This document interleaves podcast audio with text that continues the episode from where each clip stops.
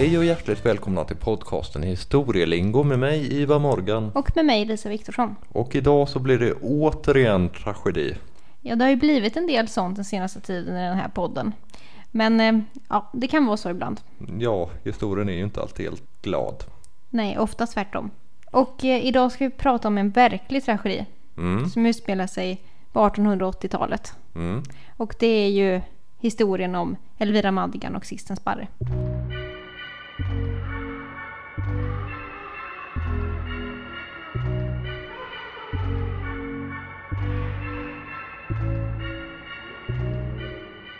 De här händelserna är ju väldigt välkända och väl traderade på olika sätt. Och de här har ju blivit eh, lite mytologiserade och eh, varit i ropet i ja, cirka 140 år. Och vi kan återkomma lite senare till ja, på vilket sätt den här historierna har traderats då i populärkulturen på olika sätt. Men ett av de första sätten som det traderades på, det var genom ett skillingtryck. Mm. Vi har inte varit inne på skillingtryck tidigare i den här podden tror jag. Jag vet faktiskt inte, vi har ju gjort en del avsnitt nu men eh, det kan hända att vi har nosat på det men vi har nog inte pratat så mycket om skillingtryck. Men åter till eh, skillingtrycket om Elvira Madigan. Ja, jag tänkte att vi kan väl ta några strofer ur det här skillingtrycket. Det kan sätta tonen för det här avsnittet. Ja, och apropå ton så har de ju oftast då tonsatta och i vanliga fall så är ju det här en sång men jag tänker inte sjunga. Den består av nio stycken verser den här, det här skillingtrycket. Men jag har valt ut vissa bitar som jag tycker ja, beskriver tydligt vad det är vi ska prata om idag. Perfekt. Sorgliga saker hända än i våra dagar minsann. Sorgligast är dock denna, den om fröken Madigan. När hon dansade på lina, likt en liten lärka glad, hördes bifallropen vina ifrån fyllda bänkars rad. Greve Sparre han var gifter, barn och maka hade han, och från dessa då han rymde med Elvira Madigan. Så till Danmark styrdes färden, men det tog ett sorgligt slut, ty långt ut i vida världen längtade de att slå sig ut. Ja, det öppnar ju upp för tragedi det här avsnittet. Mm. Men vi kanske ska diskutera skildringtryck som medieform får vi nästan kalla det först lite grann bara. Det kan vi göra. De första beläggen för svenska skillingtryck de kommer från 1500-talet redan. Ja, det är gammalt. Och eh, det här höll man på med fram till ja, 1900-talets första hälft. Ja, det är någonstans där i mellankrigstiden som skillingtrycken försvinner som en medial kunskapsbärare. Precis, och vad var då skillingtryck? Jo, det var, man kunde köpa ett skillingtryck. Det var sångtexter som trycktes då, vilket man hör, och såldes. Och namnet skillingtryck, det är liksom lite ett öknamn för det här fenomenet. Det kallades liksom inte det, det hette inte skillingtryck. Och de som skrev dem sa inte att de var skillingtryckförfattare. Nej, det gjorde de inte. Och eh, anledningen till att de kallas för skillingtryck är just att de kostade i början på 1800-talet så kostade de en skilling. Så att därav namnet då. Lite som idag om man pratar om kiosklitteratur. Författare som Ja. skriver ja, den typen av litteratur som säljs på kiosker säger inte att de är kiosklitteraturförfattare direkt. Nej, precis. Utan de, de brukade i regel kosta ungefär en skilling då. Och därav öknamnet. Lite samma som med pilsnerfilm eller sådär. Liksom ett öknamn på ett fenomen. Och de här texterna då var ju i tryckt form. Man fick ju liksom inte en, en skiva eller så. Men det var väldigt vanliga melodier, alltså trader, som man skrev de här till. Så det stod på skillingtrycket stod att den här eller den här traden, melodin, ska användas till det här skillingtrycket då. Precis, till exempel. Det här är bara ett exempel men det kunde stå gubben Novak och då visste alla hur melodin gick. Precis. Fast Och, med en annan text då. ja, och ehm, det var ju inte alltid det stod vem som hade skrivit det här skillingtrycket. Ofta är det ju liksom uppkommit av okända författare. Och ofta vet man inte ens när de är skrivna. För det brukar inte alltid stå utskrivet att det här är skrivet det här och det här datumet eller det här och det här året. Utan det brukar ofta stå trycktes i år. Mhm. Vilket är ganska kryptiskt då. Ja, för oss i eftervärlden blir det lite svårt att veta exakt årtal då. Och det gjordes ju liksom tusen och åter tusentals av skillingtryck. Och det här var ju jättepopulärt. Det var ju kul att köpa ett skillingtryck liksom. Så kunde man gå runt och sjunga på en ny sång och sådär. Mm. Och eh, det fanns ju olika typer av skillingtryck. Mm. Det fanns liksom rent liksom propagandaskillingtryck där man pratade om politik. Alltså där man ville påverka på något sätt. Och på ett ställe där det här, det här användes mycket var inom nykterhetsrörelsen. Ja, precis. Och eh, där man då ville påverka folk att liksom bli nyktra. Och ett klassiskt exempel på det är Drinkarflickans död som nog kanske många har hört. Den finns ju insjungen av många. Just och det. eh, det handlar ju då om en liten flicka som helt enkelt blir mer eller mindre bortglömd av sin förtjupne far och dör i en snödriva. Ja, den är tårdrypande. Ja, och det är ju... Ja, det, det fanns mycket, mycket, mycket sådana här där man ville påverka folk helt enkelt med självintryck. Men sen fanns det ju de som var bara för att roa. Som var ofta väldigt skruvade och overkliga, liksom fantasiverk. Och där har vi till exempel Lejonbruden som nog många också har hört. Liksom, att, Just det, det är någon tjej som gifter sig med ett lejon va? Pri- nej, Nej, nej, hon är ihop med ett lejon men blir bortgift och eh, lejonet blir argt. Precis, och eh, äter upp henne. Eh, och vilket är en helt absurd då. Så att det, ibland tar de till för att roa. Och sen fanns det den här genren som Elvira Madigan tillhör kan man säga. Det handlar om nyhetsförmedling på något sätt. Skvaller helt enkelt. Det här var ju innan Hänt Extra och, ja, och eh, Instagram och sånt där fanns. Och eh, då använder man skilintryck för att liksom sprida skvaller helt enkelt. Och eh, Elvira Madigan är ju eh, ett sånt här exempel då när man ville sprida den här liksom hemska nyheten. Många idag känner nog igen skilintryck ifrån till exempel Astrid Lindgrens värld. Mhm. Där i filmatiseringarna av både Rasmus på luffen och Emil Lönneberga är det väldigt mycket skilintryck som kommer upp. I Rasmus på luffen så sjunger ju då Paradis-Oskar skilintryck efter skilintryck genom hela filmen. Och eh, i Emil Lönneberga brukar ju pigan Lina gå runt och gnola på gamla skilintryck. Och eh, det här var något som Astrid Lindgren gärna ville liksom, ja, hålla vid liv också var en tidsmarkör för i tiderna hennes böcker utspelas så var ju skilintryck en stor grej. Liksom. Även i den gamla julkalendern när karusellerna sover så sjungs det mycket skillingtryck vill jag minnas. Ja just det, det var Claes Malmberg väl som... Eh, Ja, som sjunger i nästan varje avsnitt. ja, ja, just det. Men ska vi gå in lite då på aktörerna i det här dramat? Det kan vi göra.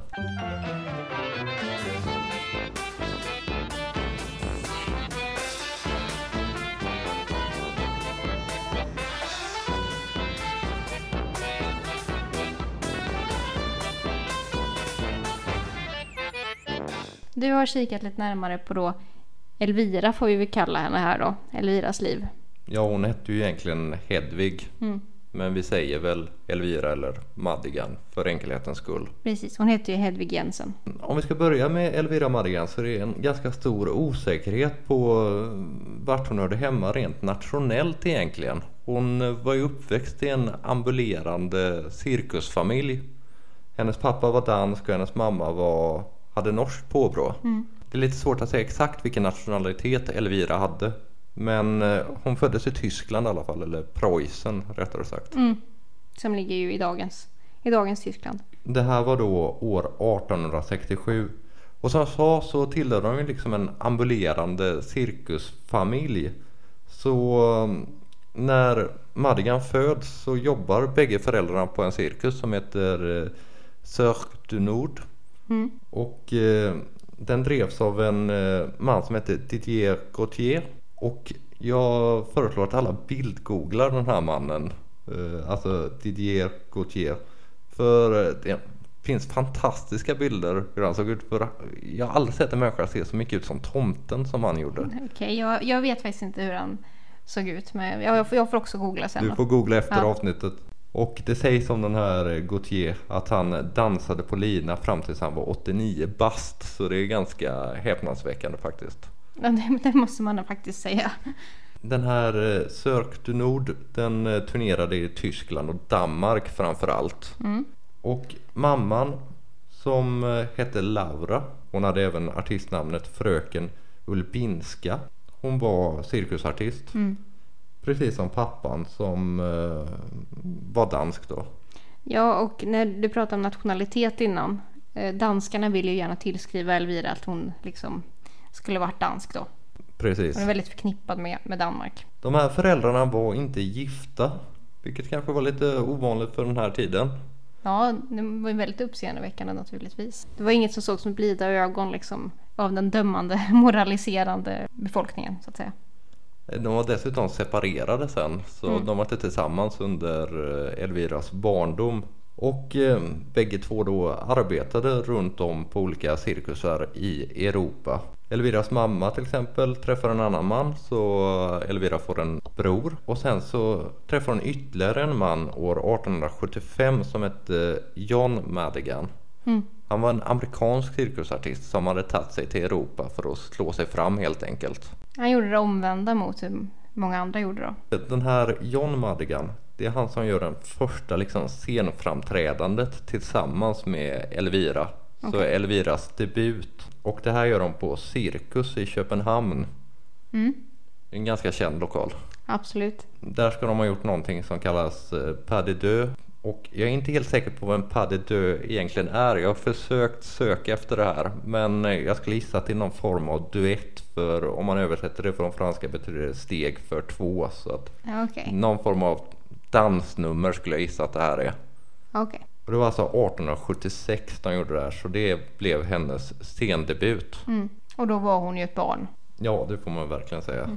Och 1877 så tar sig familjen till Ryssland och börjar uppträda med en eh, cirkus som heter Cirkus Cincielli. Och den 23 april 1879 så gör Madigan sin debut som lindansös. Vilket skulle bli hennes eh, profession och skulle göra henne enormt känd. Ja, precis. Och det är väl det hon har bl- blivit känd för, för eftervärlden också som lindansös. Förutom då det här tragiska ödet med Sixten Sparre. Som vi kommer in på. Men hon var ju väldigt känd även i samtiden som lindansös. Ja, det här skulle bli början på en enorm karriär och samma år 1879 så flyttar familjen istället till Finland och startar en egen cirkus. Det är också nu som eh, Elvira Madigan tar sitt eh, artistnamn. Hon hette ju egentligen Hedvig Jensen men det är nu hon börjar använda namnet Elvira Madigan. Mm. De turnerar över hela Europa, eh, kanske inte riktigt i eget regi alltid men de börjar turnera i hela Europa. Det är ju liksom en kringflackande tillvaro de för. Och i Österrike så träffar de en eh, flicka som hette Gisella Brås som var två år äldre än eh, Elvira. Och hon adopteras till familjen. Och sakta men säkert så börjar man utbilda henne också i lindansös-yrket. Och eh, bägge två börjar dansa på linan med två linor liksom spända ovanför varandra. Och det här ska ha varit en jättegrej för publiken för det skulle varit väldigt häftigt att se två lindansöser samtidigt. Ja, det kan man ju föreställa sig. Madigan hade en slak lina och eh, Gisela hade en spänd lina. Som jag sa, det här blir en succé. De uppträder på lokaler och i cirkusar i hela Europa, till exempel Moskva, Paris, Berlin, London, Bryssel och så vidare. Överallt är de. Och då ska vi ha med oss att på 1800-talets andra hälft det var väldigt ovanligt att man reste överhuvudtaget. Och absolut inte reste och såg storstäder på det här viset. Det var bra att du kom in på det för eh, man kan tänka sig att tillvaron för cirkusartister var ganska jobbig rent byråkratisk. För eh, staten var ju emot lösdriveri. Det var någonting man såg på med hat från statens sida. Man gillade inte lösdrivare. Så från 1860-talet och framåt behövde man ju pass för att resa mellan olika städer i Sverige. Och då kan man tänka sig att om man ska ta sig utomlands och turnera runt i Europa blir det ännu svårare. Ja, absolut. I alla fall, de lyckas med det här pappersarbetet på något sätt och lever det här kringflackande livet. Och 1886 så är de återigen på tivoli och där eh, dansar de här två systrarna på lina och får faktiskt ett guldkors av Kristian nionde av Danmark. Oj då, flott. Året därpå så skapar man återigen en egen cirkus, Cirkus Madigan. Eh, Gisela lämnar då och då är Elvira ensam kvar som liksom det stora stjärnskottet, den stora stjärnan. Affischnamnet. Hon blev en superkändis i samtiden. Kanske lite på grund av att hon ansågs vara lite promiskuös. Ja, hon ska väl ha visat sina knän bland annat. Och det, det får man ju förstå att det var. Det var lite för mycket för 1800-talsmänniskan. Det var lite för mycket. Alltså, vi pratar ju i en, eh, liksom en moralisk tidsålder där inte ens äkta makar skulle se varandras, liksom, ens ben hur som helst. Så att, eh, ja. Och det här gör ju att hon blir den här superstjärnan på något sätt och är ständigt med i pressen och så vidare. Och det är väl ungefär vid den här tidpunkten i sitt liv som hon träffar Sixten Sparre. Och vem var då Sixten Sparre?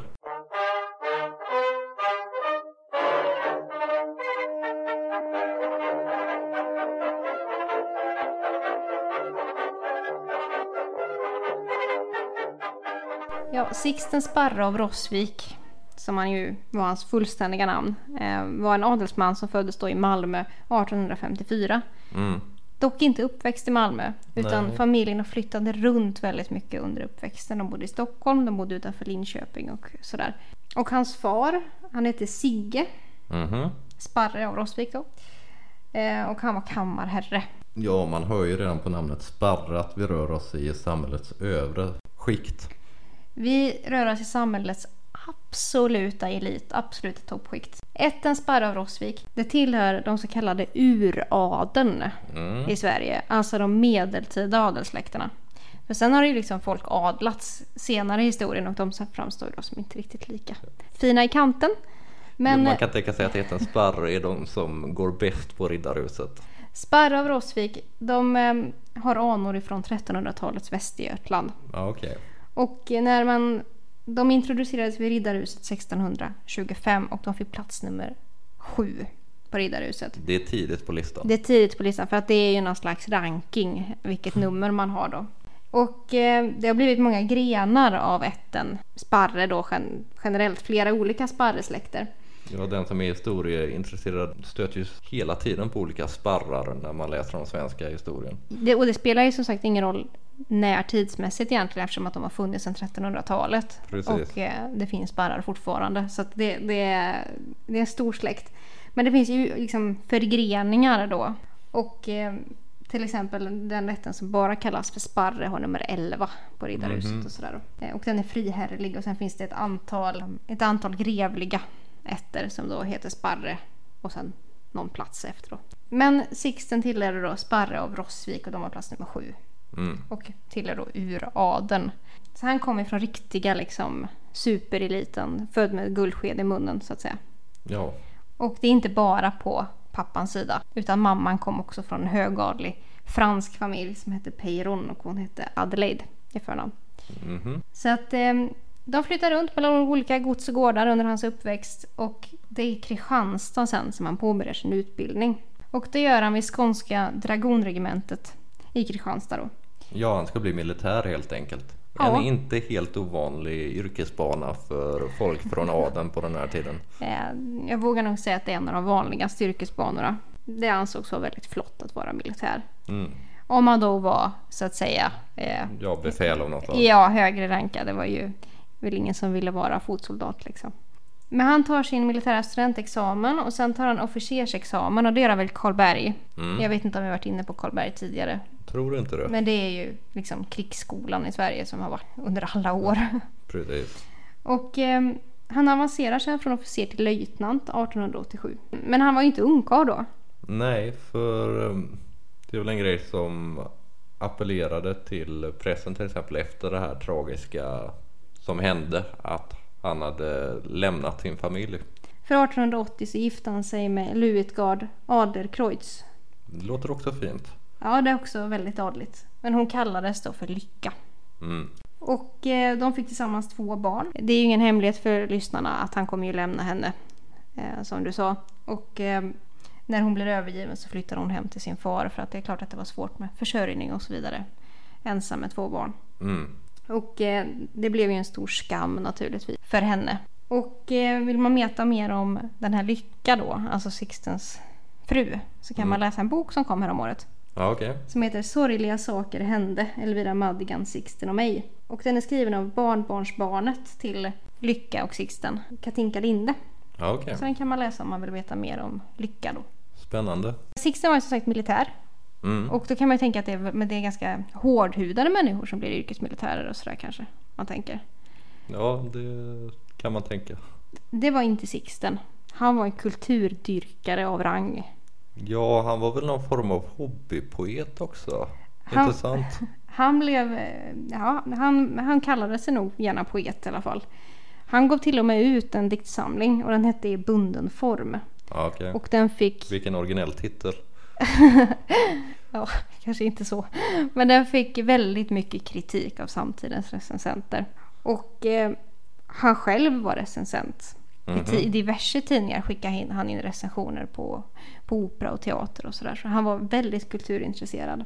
Och eh, han ansågs vara väldigt naiv och glad och väldigt, vad vi idag skulle säga, narcissistisk. Mm. Ganska självupptagen Självupptagen, och uppblåst människa. ja. Hans psykiska ohälsa har i efterhand ifrågasatts för att han gjorde ganska mycket omdömeslösa beslut. Mm. Han kunde inte för sitt liv hålla i pengar. Han lånade pengar och spelade och så vidare.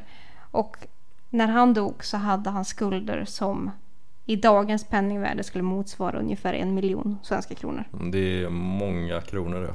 Så att eh, ja, hans psykiska hälsa har ifrågasatt liksom av diverse forskare i, i eftervärlden så att säga. Men det är ju helt omöjligt att veta hur det stod till med det. Ja, egentligen hela den här situationen vi pratar om idag är ju någonting som debatteras. Ja, det, det ska vi säga för att det är väldigt mycket som är frågetecken kring hela den här historien. Och eh, det är ju ett frågetecken. Vi kan komma in på fler frågetecken sen. Det gör vi. Men eh, som sagt, när de träffas då så har Sixten blivit löjtnant.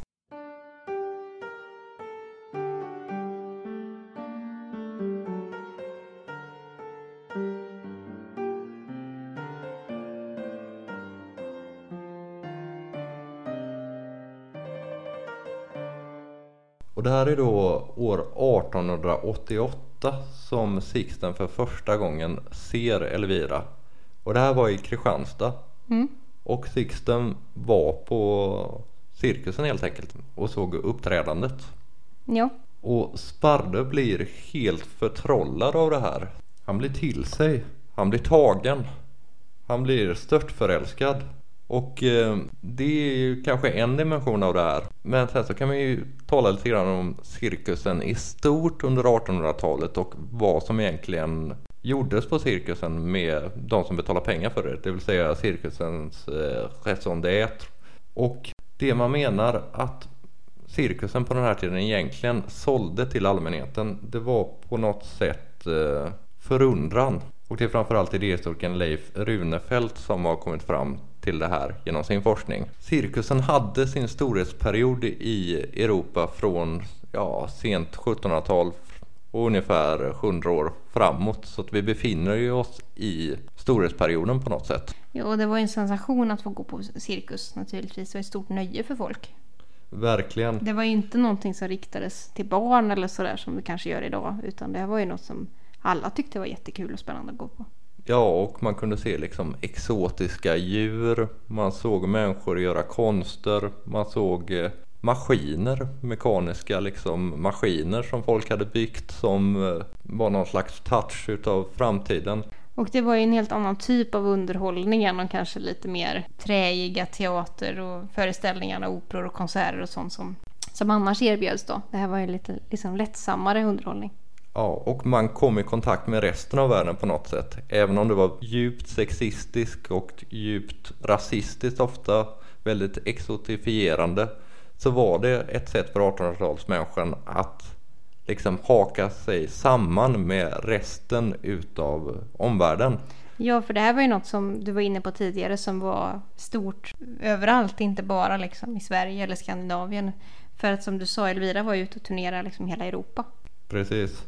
Och eh, jag nämnde ju ordet förundran. Mm. Och enligt Runefelt i hans eh, inträdesföredrag till den Kungliga Vitterhetsakademin som han höll 2019 så eh, är förundran det här och jag läser ett kort citat.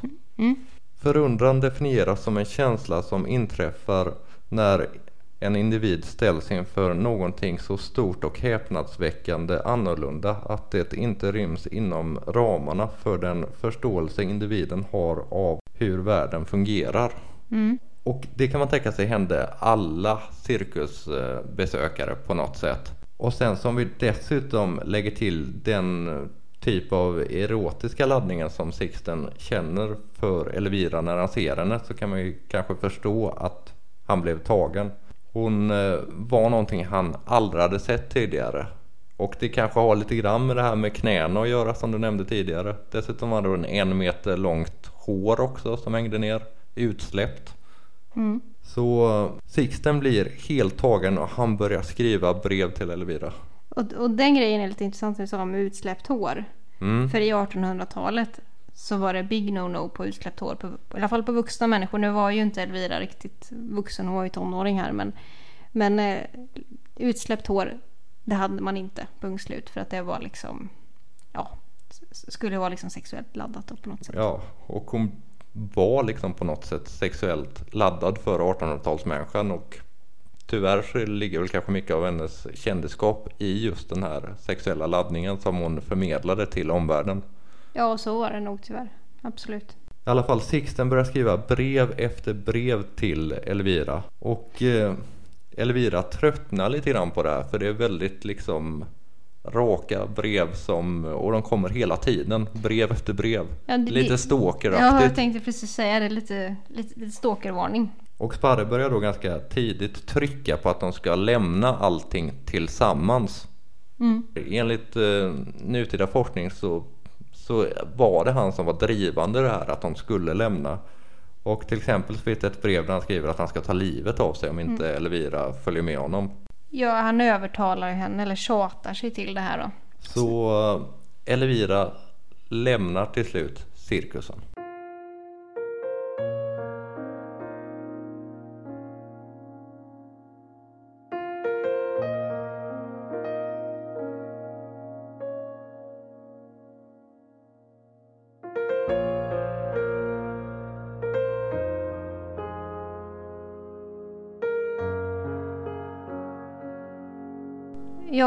Då befinner de sig på turné i Norrland.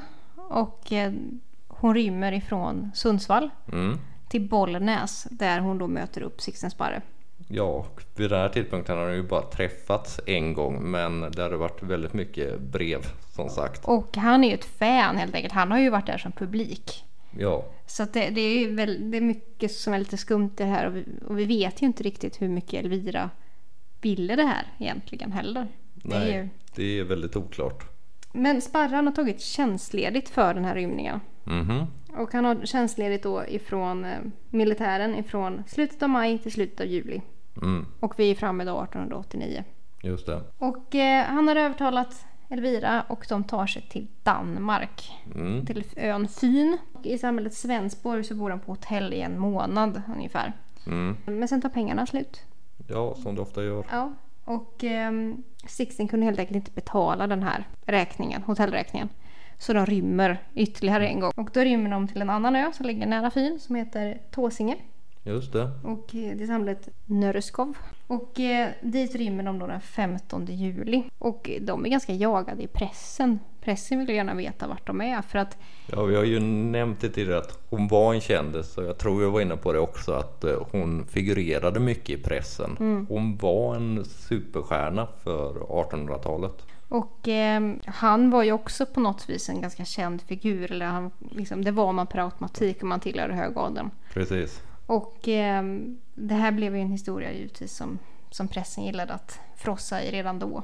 Mm. Det fanns ju inte så mycket kändisar vid den här tid- tiden så att Elvira var verkligen en superkändis. Och något som man måste tillägga här kanske är att de kommer ju från helt olika samhällsskikt också. Och det här var kanske inte någonting som gillades av etablissemanget direkt. Vi har ju många lager av problematik här. Ja. För det första att han har lämnat sin familj. Ansågs inte vara bra. Och att han liksom var högt där uppe och hon var lågt där nere i den samhälleliga hierarkin. Även om hon var en kändis så var det någonting som inte sågs med, på med blida ögon. Nej, och det hade det nog inte gjort. Om vi bortser från faktum att han var gift Mm. så hade det här varit ett förhållande som nog hade varit ganska dödsdömt ändå. För som adelsman, du kunde inte liksom bli ihop med en cirkusartist hur som helst i den här Nej. tiden. Så, så enkelt är det. Men som sagt, det största problemet var ju kanske då att, att han, han var ju gift och han begick ju äktenskapsbrott. Och det här var ju något som absolut inte sågs med blida ögon. Och det är ju det i sig är ju väldigt tragiskt eftersom att vid 1800-talets slut så framförallt i adelskretsar så, så är, anses ju mannen vara familjeförsörjare och så vidare. Mm. Så det är djupt beklämmande. Men eh, det blir ganska svårt för dem att hålla sig borta när de inte har några pengar. Ja, det är klart. Och han var ju djupt skuldsatt som vi sa tidigare. Ja. Så hans ekonomi var ju inte eh, tipptopp. Och eh, det är inte bara bara att vända tillbaka heller för att det här är en skandal utan dess like, verkligen. Mm. Så eh, det blir en ganska jobbig stämning kan man säga. Ja, det får man verkligen säga. Och de eh, ser ju inte så många utvägar till sist. Nej.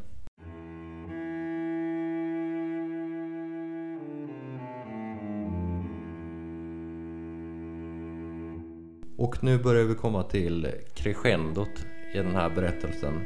För vi kommer till den 18 juli. Då går de ut i skogen i det här samhället eh, Nörreskov.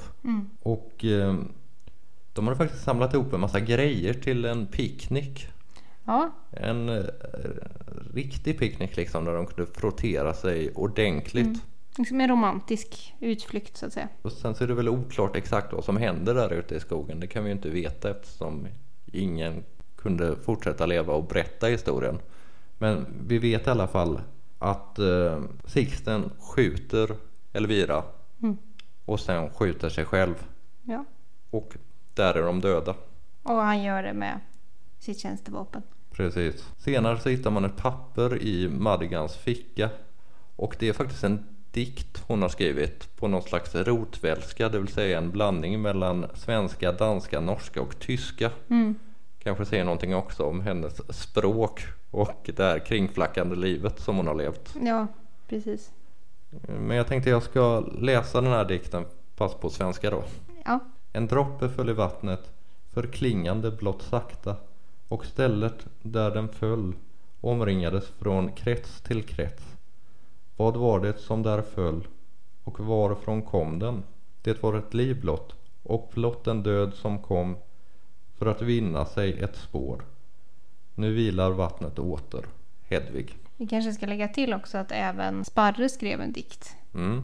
under vistelsen i Danmark ungefär en vecka innan självmordet och eh, den är väldigt lång eh, den här dikten.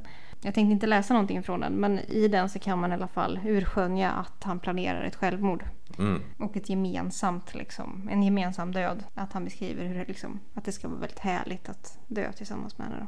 Vilket är väldigt otäckt nu i efterhand då. Det är väldigt otäckt. Det här har ju liksom gått till historien som ett självmord, ett gemensamt självmord, så här, Romeo och Julia Aktigt ja. eh, mytologiserande liksom. Och det är väl högst oklart huruvida det var så. Rent eh, liksom tekniskt sett så är det ju inte ett gemensamt självmord utan det är ett mord och ett självmord. Precis. För att Sixten Sparre har ju tagit livet av Elvira Madigan. Och Med sen största sannolikhet.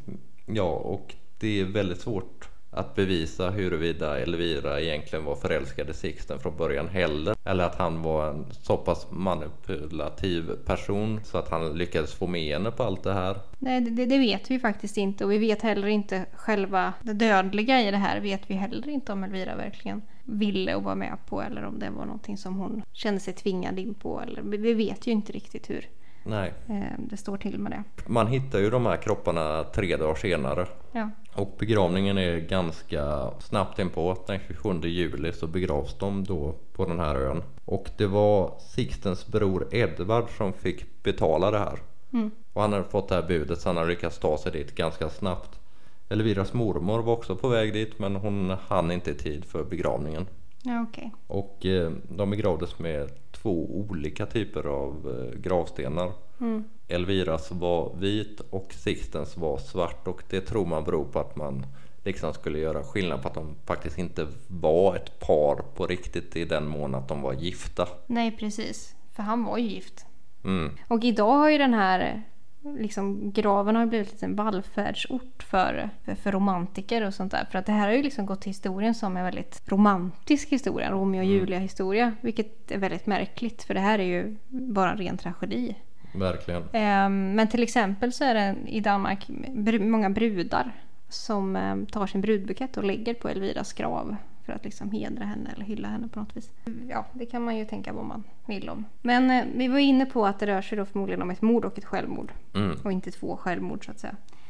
Men självmord, om vi tar, pratar om Sixten var ju svensk i i 1800-talets Sverige så var självmord ingenting som var oproblematiskt och skambelagt. Men inte bara skambelagt utan fram till 1864 vilket ju är då innan det här så är det till och med olagligt. Ja, just det. Det är ett precis. brott och det ut, utreds som ett brott. Det utreds mer eller mindre som ett mord, ett självmord. Mm. Och ehm, det var väldigt tydliga regler. Man fick inte begravas på kyrkogården och sådär om man hade tagit livet av sig.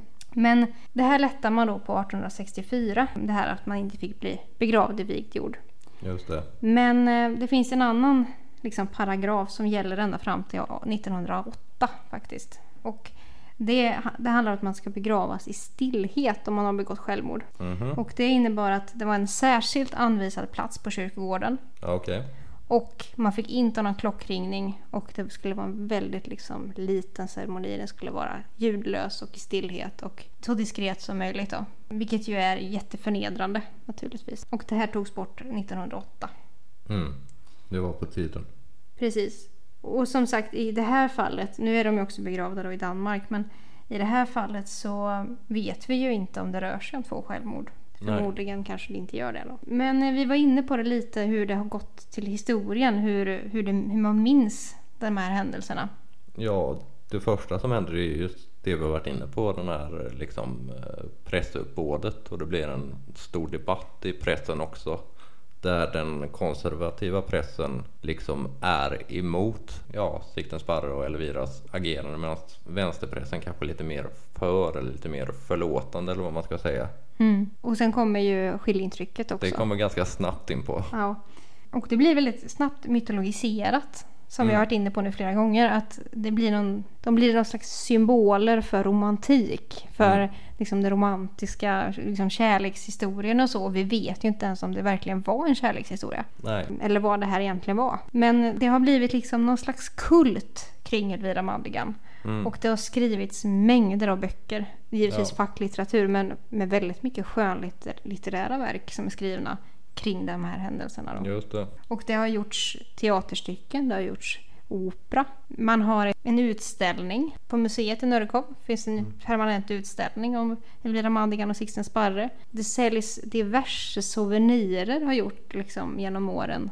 Eh, okej. Som man, man har döpt saker. Costa Boda har gett ut på liksom kristall kristallglas som har hetat Elvira Madigan och man har sålt souvenirer i form av eh, kapsylöppnare och annat med bild på Elvira Madigan och sådär. Så att hon har blivit en kult liksom. Och eh, det har ju även gjorts två filmer. Just det. Den första filmen kom 1943. Där ändrade man liksom namn och man kamouflerade lite så det var inte, gick inte riktigt hand i hand med de verkliga händelserna. Jag har inte sett den här från 1943. Det har inte jag heller. Men jag vet att det finns ju en nyare film också av Bo Widerberg va? Precis, den kom 1967 och den har jag däremot sett. Den har inte jag sett dessvärre. Och det kan jag säga, det är ingen hemlighet att jag är ett stort fan av Bo Widerberg eh, och sett hans filmer mer än en gång. Och så även Elvira Madigan. Och den här blev jättestor när den kom då, 1967. Och eh, det är Tommy Berggren som spelar Sixten och Pia Degermark som spelar Elvira. Och det är en väldigt konstnärligt liksom, laddad film, det är inte så mycket dialog.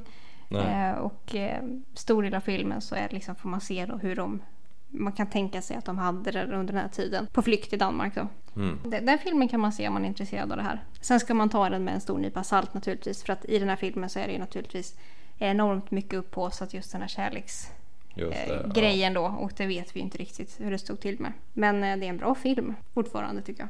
Ja. ja, jag tror det. Men som sagt det finns mycket myter kring Elvira Madigan och Sixten Sparre.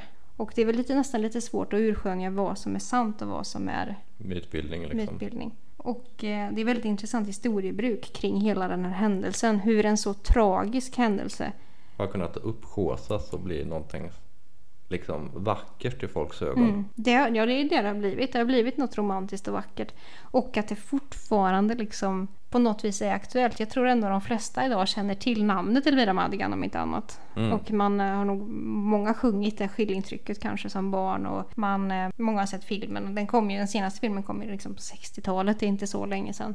Utställningen på museet är ju fortfarande, fortfarande idag kvar liksom. Så att hur den här historien kan ha levt vidare så mycket. Det är ett väldigt intressant traderande av historiebruk. Absolut. Och jag tror skiljeintrycket inte ska underskattas i den här historien. För att det, det nådde ut. Alla kände till Elvira Madigan liksom.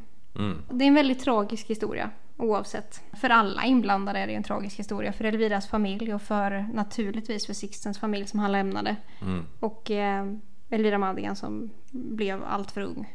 Mm. Och Sixten Sparre också, han var inte heller till, till åren kommen. Men eh, vi kanske ska stoppa där för idag. Det har varit ett intressant avsnitt att göra det här och jag gillar att röra mig i 1800-talets cirkusestetik. En av mina favoritlåtar är ju The Benefit of Mr. Kydes från Sgt. Pepper 1967. Apropå John Lennon vi talade om för ett tag sedan. Det är han ja. som framförallt har skrivit den. I och för sig står det McCartney Lennon på den men det är Lennon som har skrivit den. Så att eh, det var kul att grotta ner sig lite i det. Där ser vi också att all historia hänger ihop. Ja, på något sätt. på något sätt hänger allt ihop. Jag har också tyckt att det här var ett väldigt intressant avsnitt. Och det här är en historia som jag i alla fall har haft med mig väldigt länge. Jag såg den här filmen redan som barn första gången. Så mm. jag, jag tycker det här var intressant. Och jag hoppas att ni tyckte det också som lyssnar på det här. Skulle ni ha några idéer för den här podden så går det bra att kontakta oss på historielingo.gmail.com eller så kan ni komma i kontakt med oss på Instagram. Ni får gärna följa oss där också. Vi heter Historielingo och försöker lägga ut lite intressant innehåll. och så får vi se vad vi pratar om nästa gång. Förmodligen någonting helt annat. Det blir det garanterat i alla fall. Ha det gott till dess. Ha det bra. Hej. Hej.